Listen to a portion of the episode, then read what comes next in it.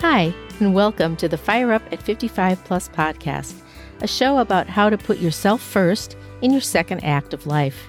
I'm certified life and weight loss coach Laurie Adams, here to empower you to let go of guilt, take charge of your health, then find and fulfill your dreams. It's never too late, so let's get started. I hope you're ready to light a spark today. If you've been a people pleaser most of your life, like me, and as time went on, found yourself languishing, feeling invisible, stuck, or just bored, listen up. Early on in coaching certification, I knew I wanted to lift you up, just as coaching had inspired and supported me to change, to start my spark at Midlife Plus.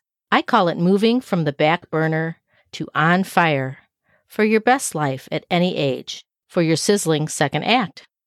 On fire with fitness and a healthy weight. On fire with reigniting your dreams and reaching your potential.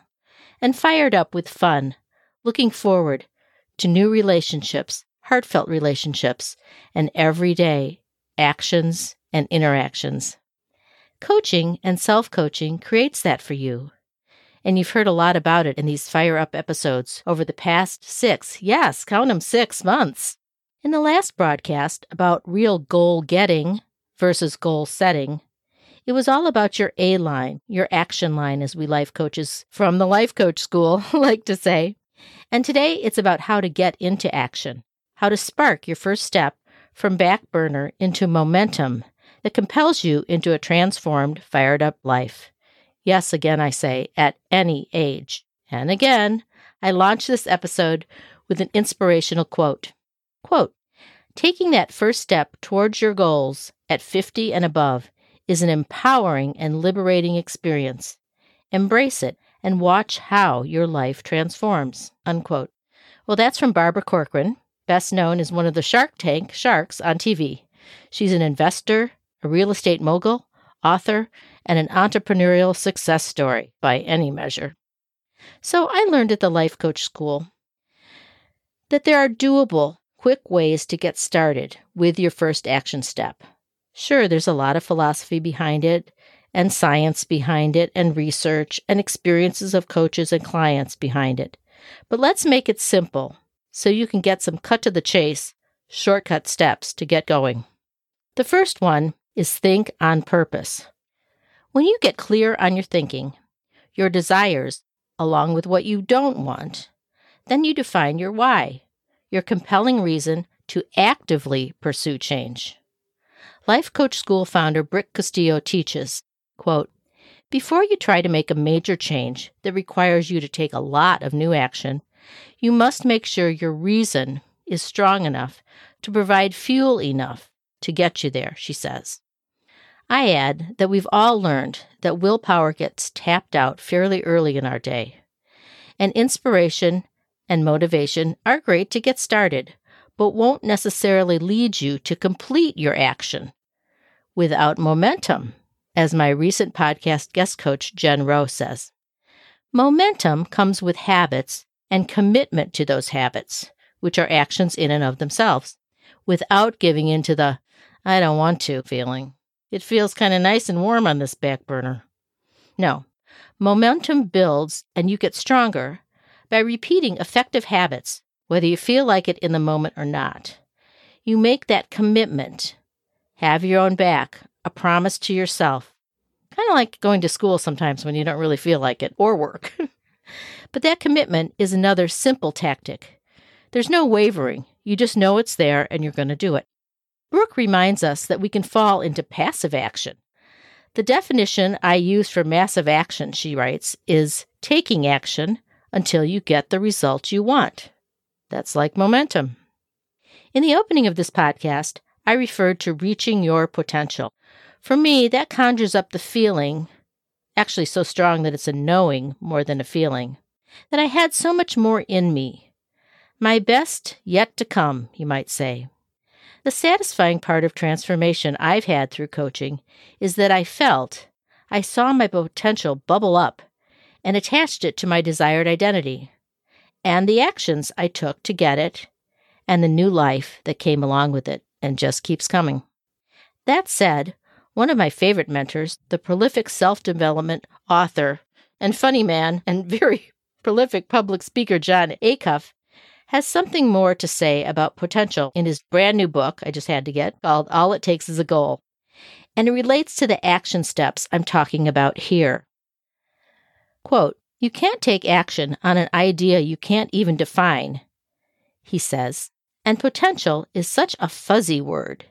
It's like trying to win a race without a finish line. Unquote. Acuff set out to define potential, to hone it down, to create that cut to the chase teaching, to harness the power of potential. What it comes down to is to define what potential fulfilled will look like, what the vision is of your life when you see and you feel your potential fulfilled. That's the end. Predict the end, he writes. Pair it with your why, I say, and then acting to get to that end. And that goal is a lot more straightforward. So you're going to predict what you want, pair it with your why, your fuel to keep you going, and then acting, taking those first action steps to get to that end eventually. Then the goal is a lot more straightforward. Of course, there's a lot more to Jon's advice, and it has a lot to do with recognizing the awesome moments you do have in your past.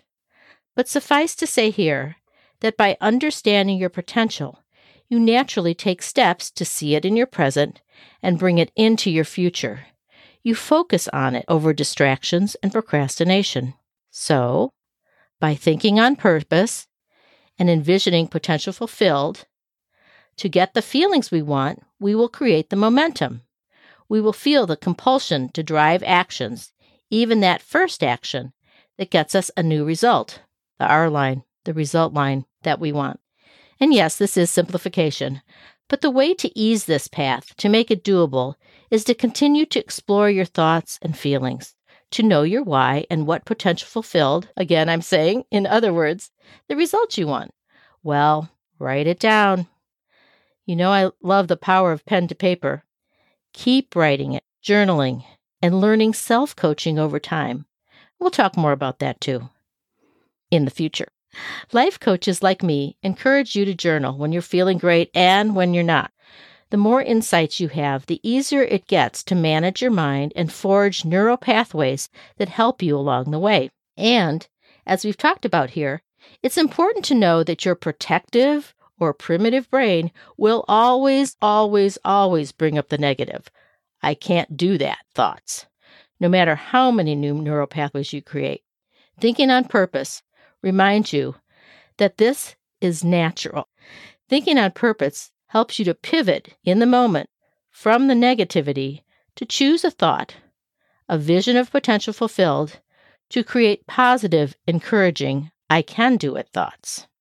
Then recall the action, the goal you've decided upon, and choose the next best step.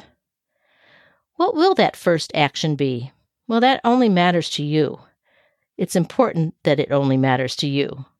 Just get going on your own unique A line with something that appeals to you to get you off the back burner, or with something directly related to your goal to potential fulfilled. In the goal getting episode, I mentioned a few, but this is a time to journal, to brainstorm, to mind map, to create a bucket list, or whatever you call it. As I said in some of the earliest episodes, do a fun exercise like this without judgment. Judgment has kept you on the back burner.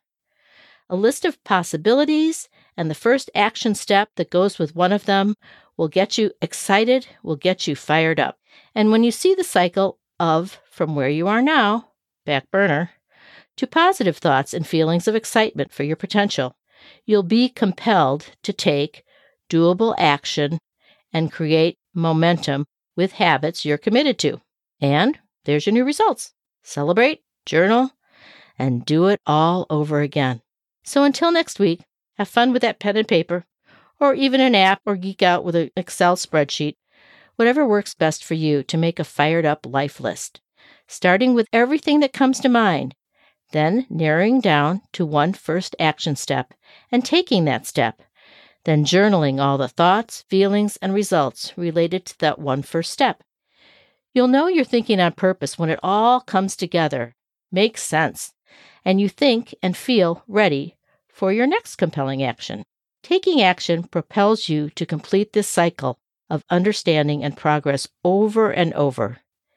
Thinking about action passively will get you good at planning, but not executing. Okay, this was a quick and easy, action inspiring episode.